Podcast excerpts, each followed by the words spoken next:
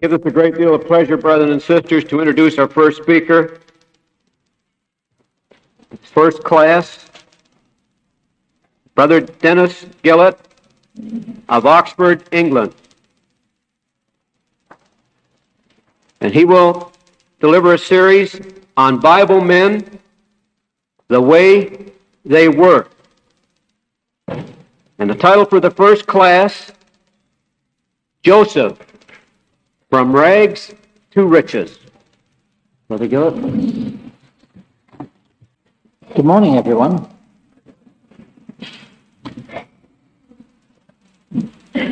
By way of introduction to this first address, there is one thing that needs to be emphasized, and that is that um, these addresses, this series, is designed to observe the characters of certain Bible men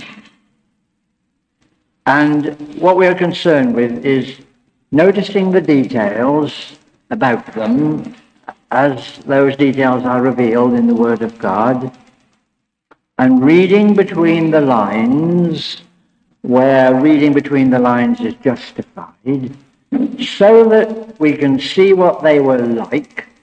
That's what we mean by the way they were. To see what they were really like as far as we can and then to draw conclusions from their lives in order to help our own. So I want you to understand, brethren and sisters, that is the objective in this particular series. Now, I know well enough that there are other ways of looking at Bible characters. I know that. There are studies which are thematic and prophetic and which, of course, can be very interesting and very profitable indeed. I understand that. All I'm saying is that that is not the system in this case. All I am concerned to do, so that you won't be disappointed, all I am concerned to do is to look carefully, incisively if we can, seeking to unveil the characters of these men so that we can learn something for ourselves. So, with that little introduction, then, we're thinking of Joseph from rags to riches. Now, it seems to me when seeking to make an assessment of Bible men, sometimes it's of great value to notice how the narrative about their lives in the Word of God is related to the remainder of the biblical revelation. Now, I choose my words carefully there because I didn't say how they are related to the, the development of God's purpose. Of course, that's important. But I'm saying it is profitable sometimes to notice how what is recorded about them relates to the rest of the Bible. And if you apply that measurement to Joseph, he is revealed as a man of very considerable significance. As it appears to me, he was a kind of, well, what I would call a Christophany. That is, things happened to Joseph on one level, which happened to Christ on a much higher level. Joseph's life, to some extent, was microcosmic of the Messiah. As we Christadelphians would say, he was a type. He was a type of the man of Nazareth. We can quickly think of some examples. Uh, Jacob loved all his children, but there was between him and Joseph an special relationship. Indeed, the record is explicit in Genesis 37, verse 3. It says, Now Israel loved Joseph more than all his children because he was the son of his old age. This is special love. Um, Jacob had other children, but he loved this one man especially. Now, in the Psalms, you can read this about God in Psalm 103. Like as a father pitieth his children, so hath the Lord compassion on them that fear him. That tells us that God is like a father. That is to say, he has fatherly feelings. He is compassionate to those whom he loves. But once, in the course of human time, in the process of the centuries, a maid of Israel is with child by the Holy Spirit. And the holy thing which is born of her is the child of the eternal Spirit, the child of God who has fatherly feelings. And this child is different from every other. Listen to the voice from heaven. This is my Son, the beloved. In thee I am well pleased. The Father loves the Son from the foundation of the world. There was between them, as there was between Jacob and Joseph, there was between them, the God of heaven and the child, a special relationship. Or again, Joseph was rejected by his brethren. It says in Genesis 37, verse 8, they hated him for his words. Think of that. They hated him for his words. Now, of the Messiah it is written, He came unto his own, and his own received him not. His brethren did not believe on him, and those who should have been his brethren said, Thou blasphemest. They hated him because of his words. Or again, Joseph was sold as a slave by his brethren for a slave's price. The Messiah was betrayed for 30 pieces of silver, the price of a slave. Or again, uh, Joseph the Hebrew, the free man, became a servant in Egypt. Of the Messiah, it is written, he took the form of a servant and humbled himself. Or again, in Genesis 39, we have the record of the temptations of Joseph, about which we have read. They were persistent and subtle and devilish and insidious. And indeed, he stands in the book of Genesis as the one man who was tempted more than any other.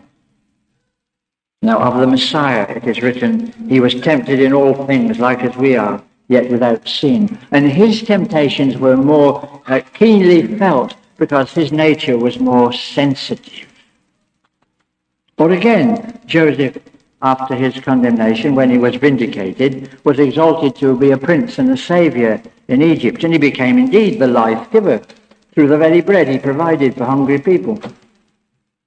And of the Messiah it is written, for which cause God hath highly exalted him and given him a name which is above every name. Indeed, he is called the King of kings and the Lord of lords. John says, In him was life. This is the bread that cometh down from heaven and giveth life to the world. The, the evidence, you see, is crystallized in the comparison of two verses showing that what happened in both cases was the combined result of human wickedness on the one hand and the divine purpose on the other. Genesis 50, verse 20. And as for you, ye meant evil against me, but God meant it for good, to bring to pass as it is this day, to save much people alive.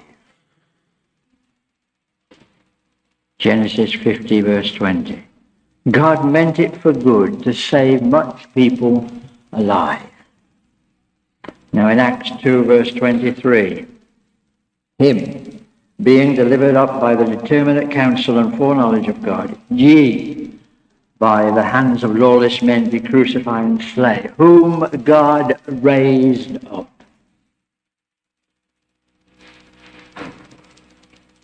And then again, the Egyptians gave Joseph a name.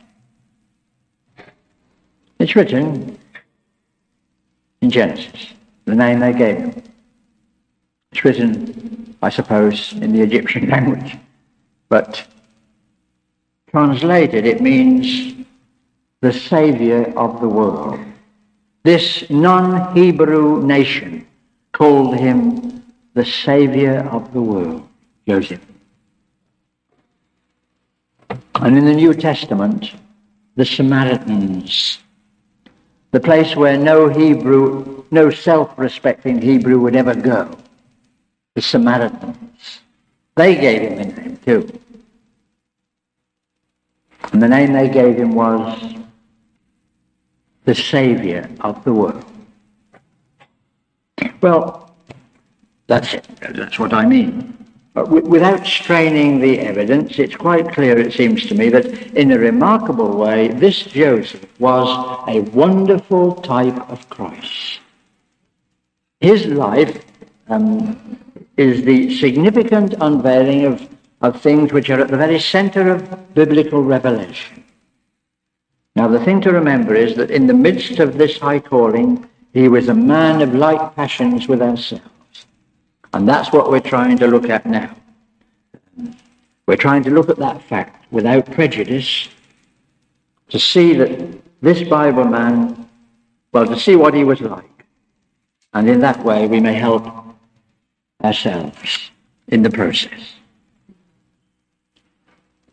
So we're going to think about Joseph's character now. We've seen what a significant man he was in the biblical revelation. Let's think about his character.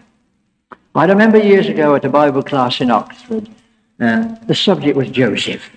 And in the discussion that followed, one man in the Bible class said that he felt a certain amount of sympathy with Joseph's brethren. He felt that to some extent Joseph came out of the narrative, and I'm quoting his own words now, not mine. Joseph came out of the narrative, as he said, a bit of a prig. Uh, he said he was 17, out with his brothers, and he brought to his father an evil report about his brethren. And then later on, he came to them in a very superior way and extolled his own importance. And the man said he thought that he would probably have reacted very much like Joseph's brethren did.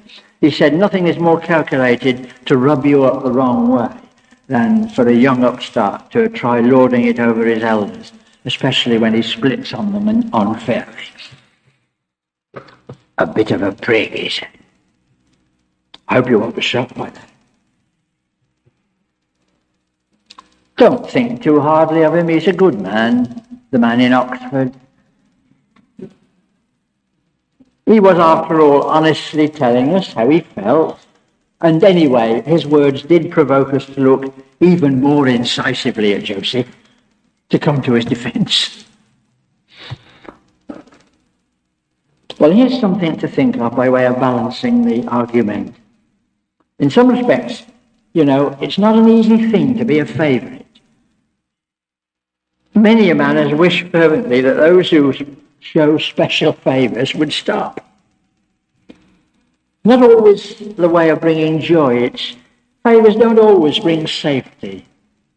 Of course, it's nice to have somebody's affection and somebody's loving care. Of course, it is. But when people whose affection you possess either die or they go away or in some way they're removed, what then? Well, sometimes all the stored up resentment of your companions has full and unfettered expression. So it's not easy to be a favourite, and in Joseph's case, it was especially difficult. If you're willing to read between the lines, it was not just a case of resentment.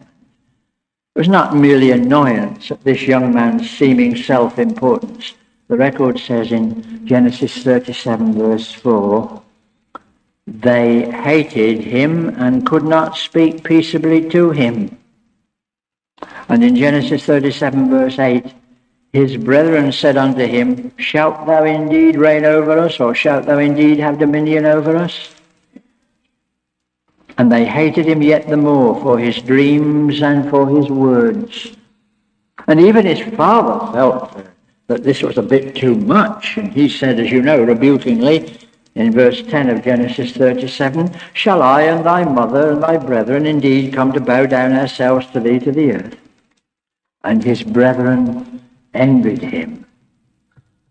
But, but do you not get the feeling, brothers and sisters, that Jacob said this to Joseph more for the benefit of the others than for anything else. It, that is to say, it was an attempt to appear fair, to allay their anger, um, to calm their jealousy by, by seeming to rebuke the young upstart brother.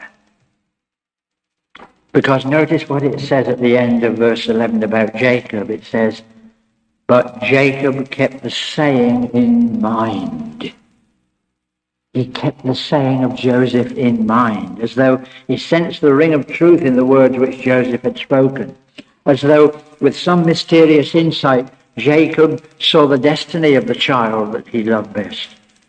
So I want to put it to you, uh, well, this which opposes the idea that Joseph was a prig. You see, what he said about his dreams, and he said it more than once, brought him the hatred of his brethren and the rebuke of his father. Now, I want to tell you something, and it's this. What Joseph said, I wouldn't have said. I wouldn't have said. And I'll tell you why. I'm too artful. That's why. I would know the effect it would produce, and I would want to avoid it, however much I thought it to be true. I am too artful to do that. But I detect nothing of this, you see, in the attitude of Joseph, and therefore I am driven to the conclusion that what he said and what he did was done and said quite artlessly. He is not a man looking sideways to see how he is doing and what effect he is having. Openly and artlessly, he told the dream. And he behaved here like he is going to behave in other places and later on, evidently quite honest and open. Without any intrigue, he said what he believed and he reaped the consequences. He is not an ingenious schemer, a wild boy, a clever dick. He is not. He is an open, honest man, artlessly speaking his mind and then finding that his brethren didn't like it. And if there is blame to be laid, it looks as though his brethren really are the villains. Envy and jealousy and hatred towards him.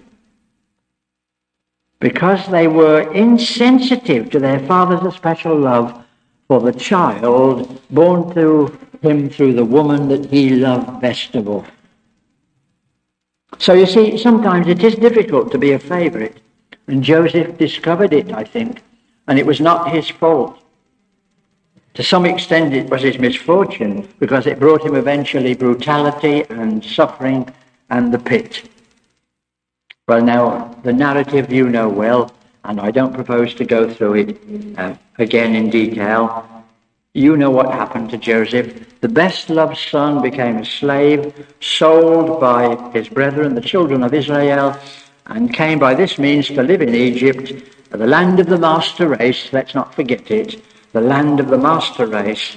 And it is there that we now must look at him again. So let's think of Joseph in the house of Potiphar, about which we read earlier today. And, and, and notice how marvelously he progressed in spite of the circumstances.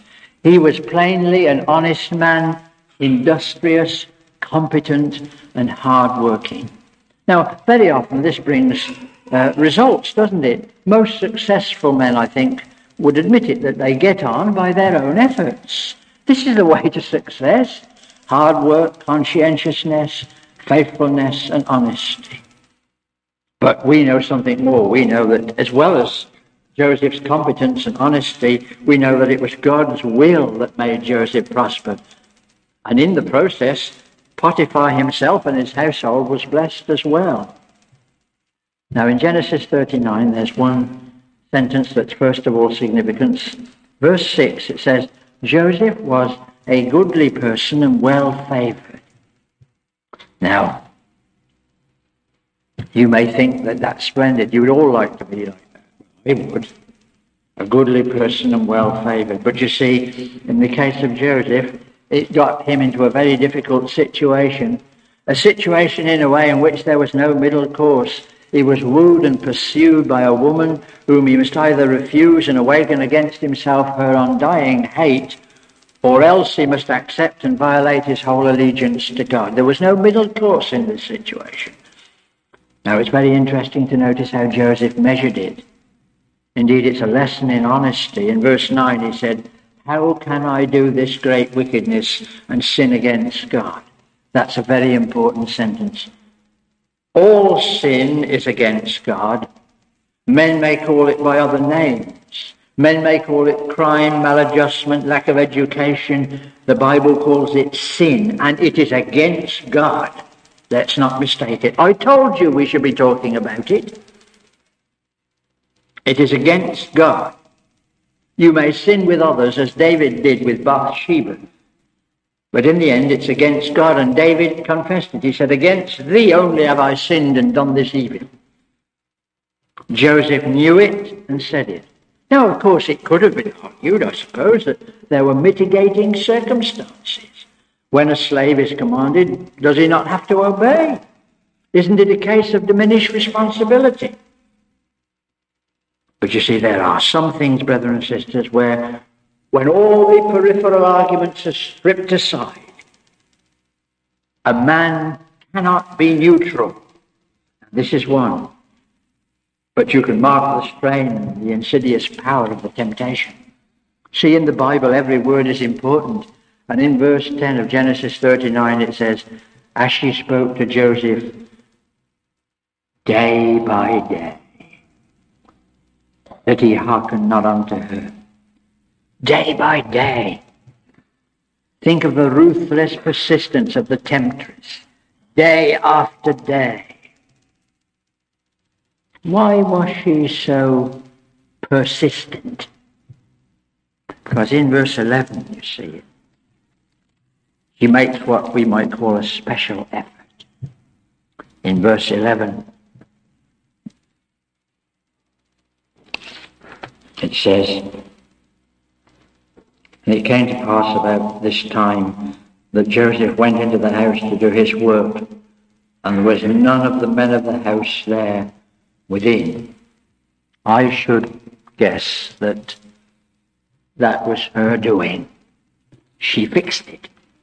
This was her best effort yet. See, you have to read between the lines here. She was a frustrated woman. You'll pardon me for mentioning this, but we're adults and we mean business. She was a frustrated woman. Now, notice in verse 14 how she speaks to the servants about her husband. See, he hath brought in an Hebrew unto us to mock us. You do not usually run your husband down to the servants if you respect him and honor him, do you? Not even in Egypt you don't. And you don't just insert the personal pronoun he. See what he's done. I think we can be more specific though. I want to read something to you from Genesis 39 from the New English Bible.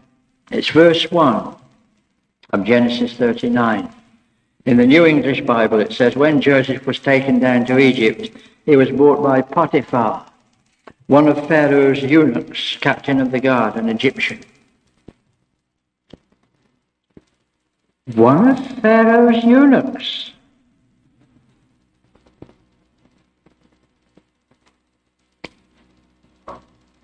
If you think it seems unlikely, can I remind you that in these times it was quite common for eunuchs to be appointed to places of high office, quite common.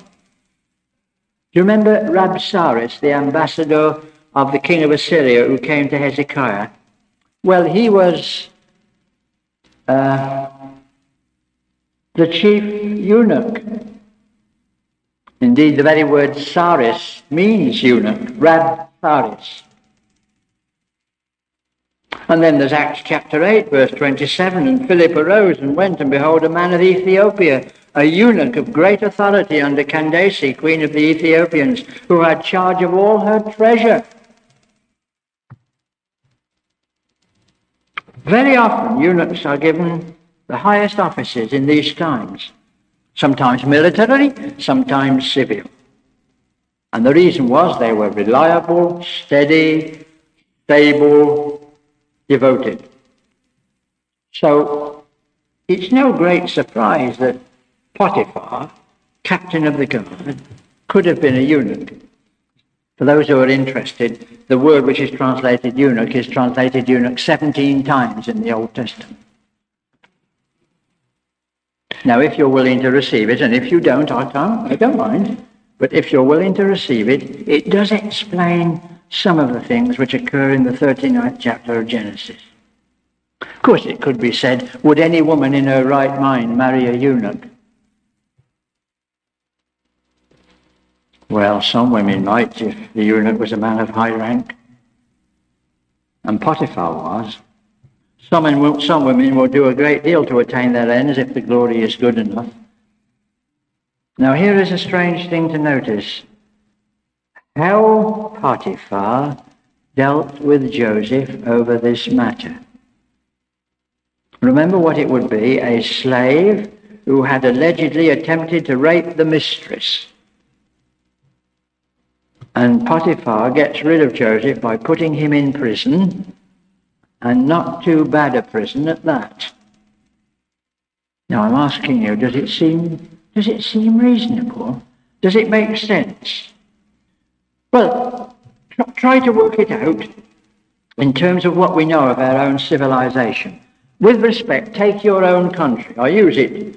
I know it's not your country really, but you know what I mean. Take the United States of America. Just imagine a landowner in Louisiana, say, in the beginning of the last century, and one of the slaves assaults the master's wife, tries to rape her in her own bedroom. What think you the master would have done? Do you think he would have asked for a mild prison sentence or reached for his gun? What do you think? Knowing your own history. Well, you see here the situation is, is more, well, it's, it's more clearly defined. Here in Genesis 39, we have a man of the master race an important man of the master race whose honor has been assaulted, whose wife has been assaulted by a mere slave who has no rights whatever. It seems to me I would have expected Joseph to have been thrown to the crocodiles without a moment's hesitation. And there's another thing, too. This Potiphar happens to be the chief executioner as well. So he isn't a man, he has a certain amount of influence in the right direction the chief executioner. But you see, here is the mystery. For some reason, Potiphar forbears. Why does he, why is he so reasonable? Or do you not think that in his heart he believes Joseph more than his wife? He thinks that Joseph is the innocent party and the guilty party is the woman. And it's difficult for Potiphar. He cannot openly call his wife a liar, can he? And he cannot leave Joseph in this impossible situation, so he compromises, takes Joseph out of the way, and tries to forget the whole miserable business. There is just one little thought, brothers and sisters, which I think we are entitled to. You may not agree, and you'll have to forgive me, but there's a little thought. You may think it's a naughty thought, but never mind. Uh, I think we are entitled to ruminate upon it before we leave this part of the narrative. Think, or what do you suppose did Mrs. Potiphar think or say to herself one day later on at a great banquet in the royal palace when she was introduced to Joseph, the new Grand Master of the government? Asenath, the princess of Egypt. Mrs. Potiphar must have been livid.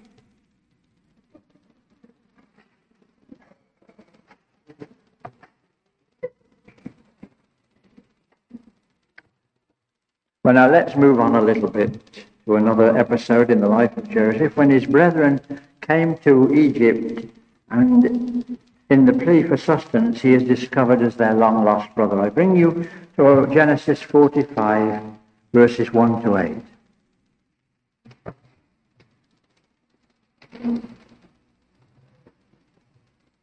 You remember the situation. They are discovered as his brethren.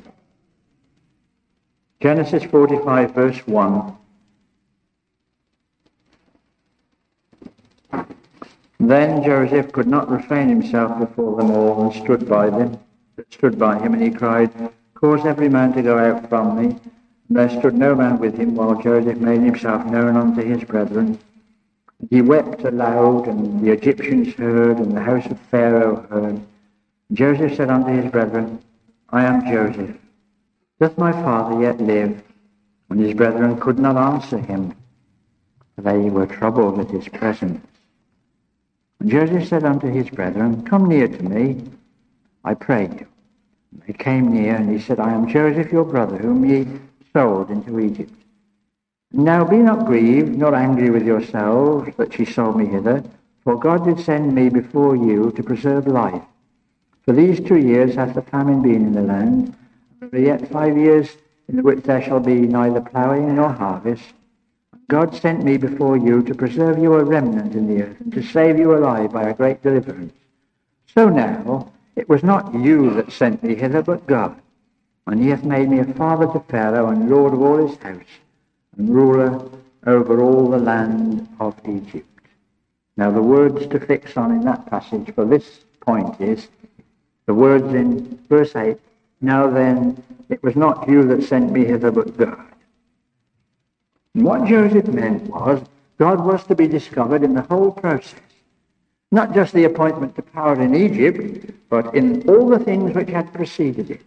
The jealousy and the dream and the separation and the brutality and the pit and the temptation and the prison and then the deliverance and the ultimate triumph. It was not you that sent me hither, but God. That is to say, not that God had manufactured all the circumstances, but he had used the circumstances to forward his purpose. That is not to say that Joseph's will was invaded by God's power so that Joseph became a puppet. This temptation to sin was real enough, and Potiphar's wife was beaten in a fair fight.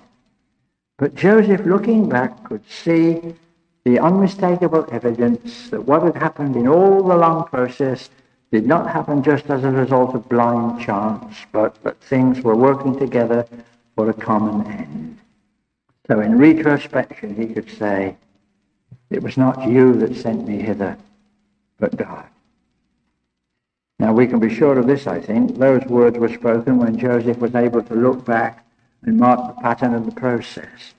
But when he was in the midst of the process, no doubt it was different. More than once he must have been sad and weary and downcast and afraid. More than once, because he is a man of like passions with ourselves, he must have been baffled and perplexed by the strange things which were coming upon him. Perhaps very conscious of his weakness, but finding no reason for his adversity. If I could just give you one illustration of this, there's a, another little sentence in the narrative which seems to me to be so full of significance. It's in Genesis 40. Genesis 40, verses, verse 20.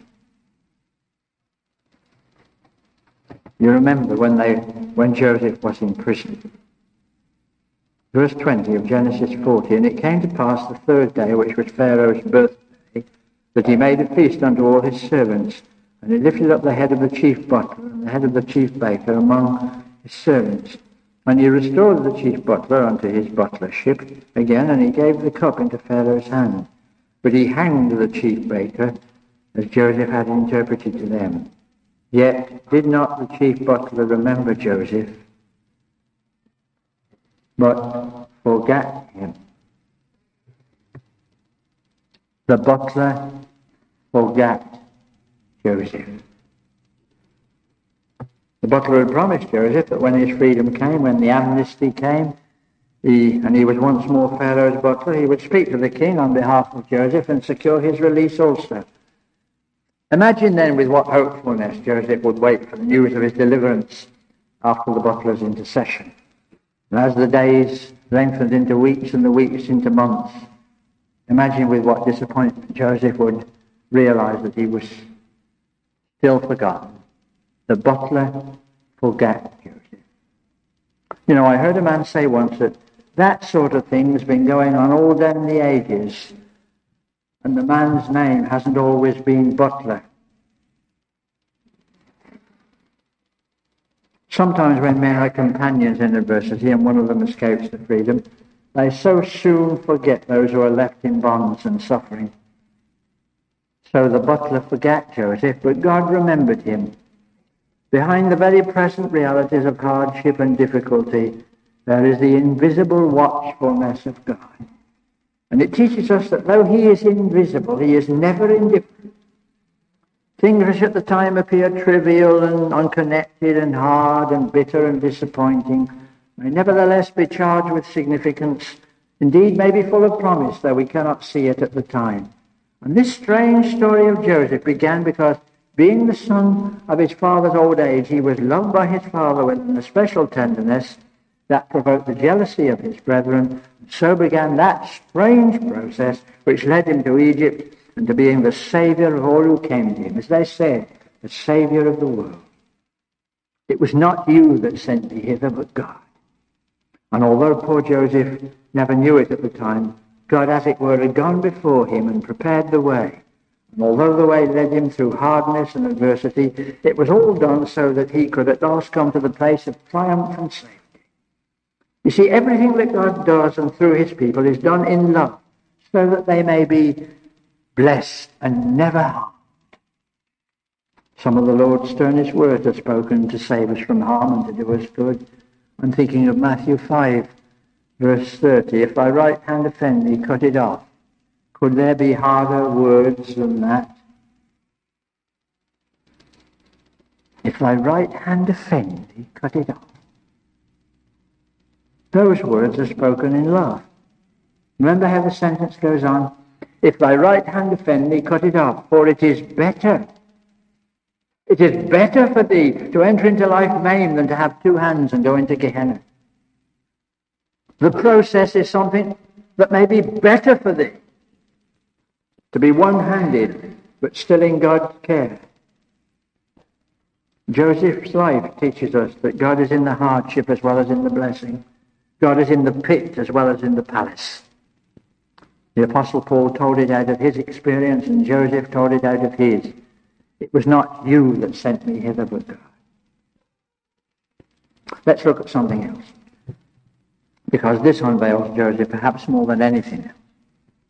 Genesis 50.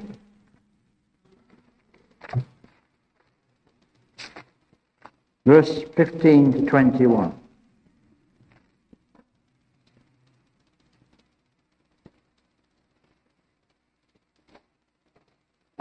This is later on.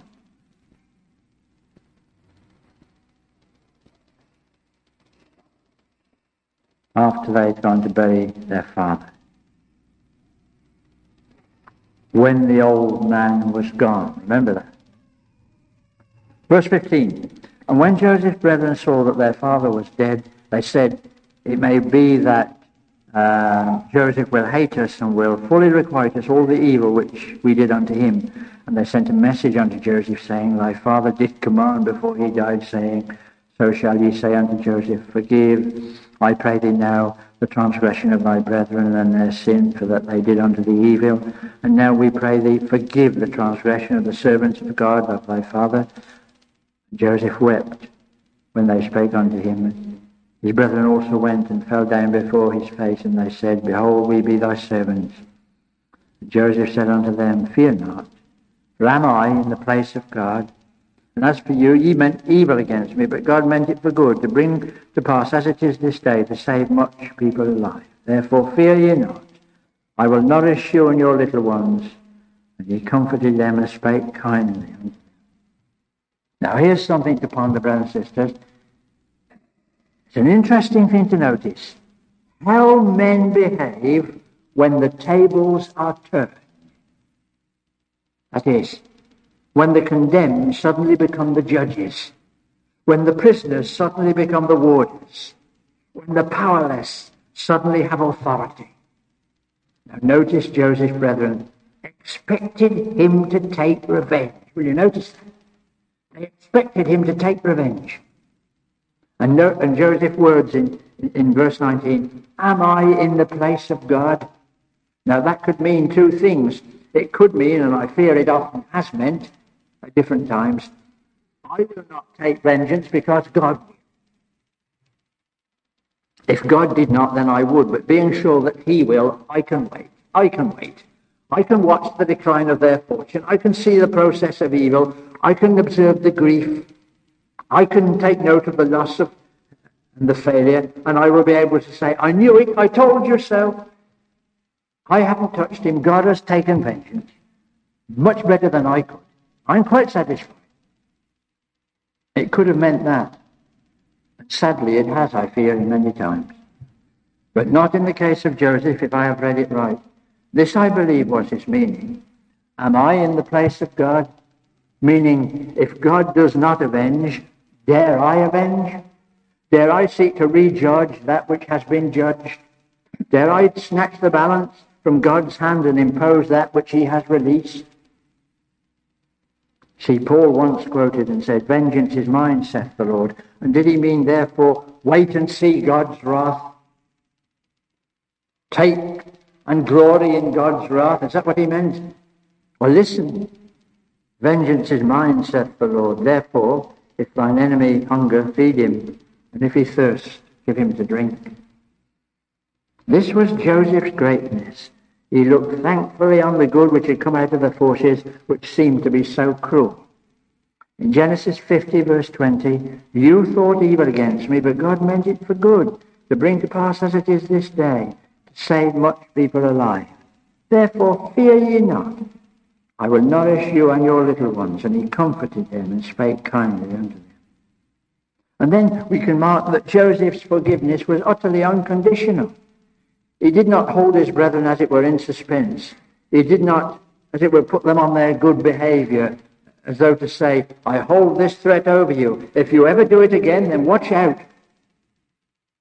That is forgiving and not forgetting. But it seems that Joseph is anxious that his brethren shall forget. Not a word to suggest it should be retained. His voice is tender. I, I sense it. You sense it. His voice is tender. It is consoling. His pardon is full and frank and free. It has to be measured by this fact, too. How many men, think you, in his day, wielding his power, exercising his authority, would have shown such mercy and such gentleness?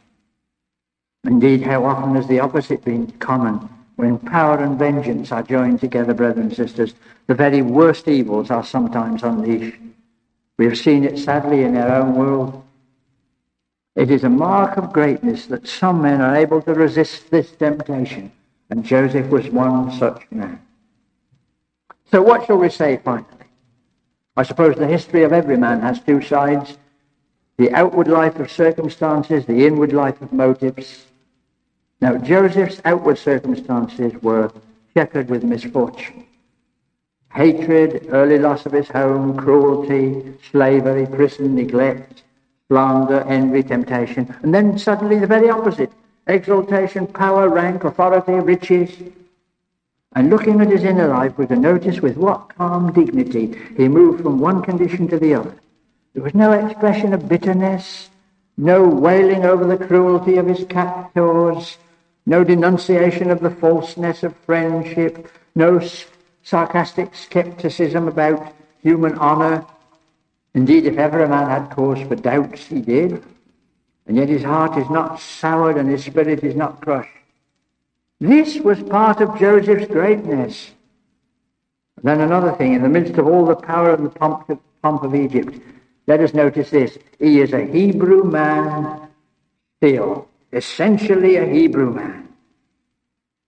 Elevated as he was to high power, he did not depart from the principles of his true life as a man of God. In spite of the elevation, Joseph is a humble man. I sense he is a humble man. There is never a hint in the narrative that he forgot his true home. Although he married into one of the noblest families of Egypt, yet he never sought to become a naturalized Egyptian. Never. His heart was in that fair land where he once tended his father's flocks in the days of his genial boyhood. It seems to me he bore this unsophisticated spirit, a faithful Hebrew in the midst of Egyptian pomp and pagan splendor. And finally, the other aspect of the inner life uh, is this to mark his benevolence. You see, the system that he proposed and followed to meet the famine in Egypt, in the underlying impulses of its design, was to save the hungry and was to succor the deprived. That is to say, in the heart of him, in the heart of him, he was a good man. He was at the heart of the great social revolution in Egypt. Through him, the nation um, became compacted into a new unity, and, and the power was devoted in the hands of the royal government through a period when perhaps the nation could well have disintegrated and failed under this awful impact of the famine. There could have been a revolution of the wrong kind. So perhaps the final measurement we can make is in his death. After 110 years of life, reading between the lines, I think we can say, at least I would say, I feel every man in Egypt felt that in losing Joseph, they had lost a friend. Indeed, they had lost a Saviour. That conclusion is not drawn from the details of Joseph's funeral because there are virtually none about his funeral. I draw that conclusion that they felt they had lost a friend and a Saviour from the details of Jacob's funeral. The greatness of that funeral astonished even the Canaanites. It was a royal funeral, the funeral of Jacob, and it wasn't for Jacob's sake. It was because he was the father of Joseph. So Joseph's final words are, in a way, microcosmic of his life and his faith. In the 50, 50th chapter of Genesis, verse 25, he says, God will surely visit you and bring you out of this land into the land which he sware to Abraham, Isaac, and to Jacob. And ye shall carry my bones from hence. So let the Hebrew man in the New Testament give us the final verdict on the man who passed from rags to riches in a strange land. That Hebrew man wrote, by faith, let's notice the words because every word is important. By faith, Joseph, when he died, made mention of the departing of the children of Israel and gave commandment concerning his bones. Right to the end, he was a man of utter faith. And in Psalm 105 it is written about God, He sent a man before them, even Joseph, who was sold for a servant, whose feet they hurt with fetters. He was laid in iron until the time that his word came. The word of the Lord tried him. Now, brothers and sisters, in that testing, he was made to be outwardly what he was inwardly. I believe that to be a revelation of greatness. He was a man of faith and fervor and fidelity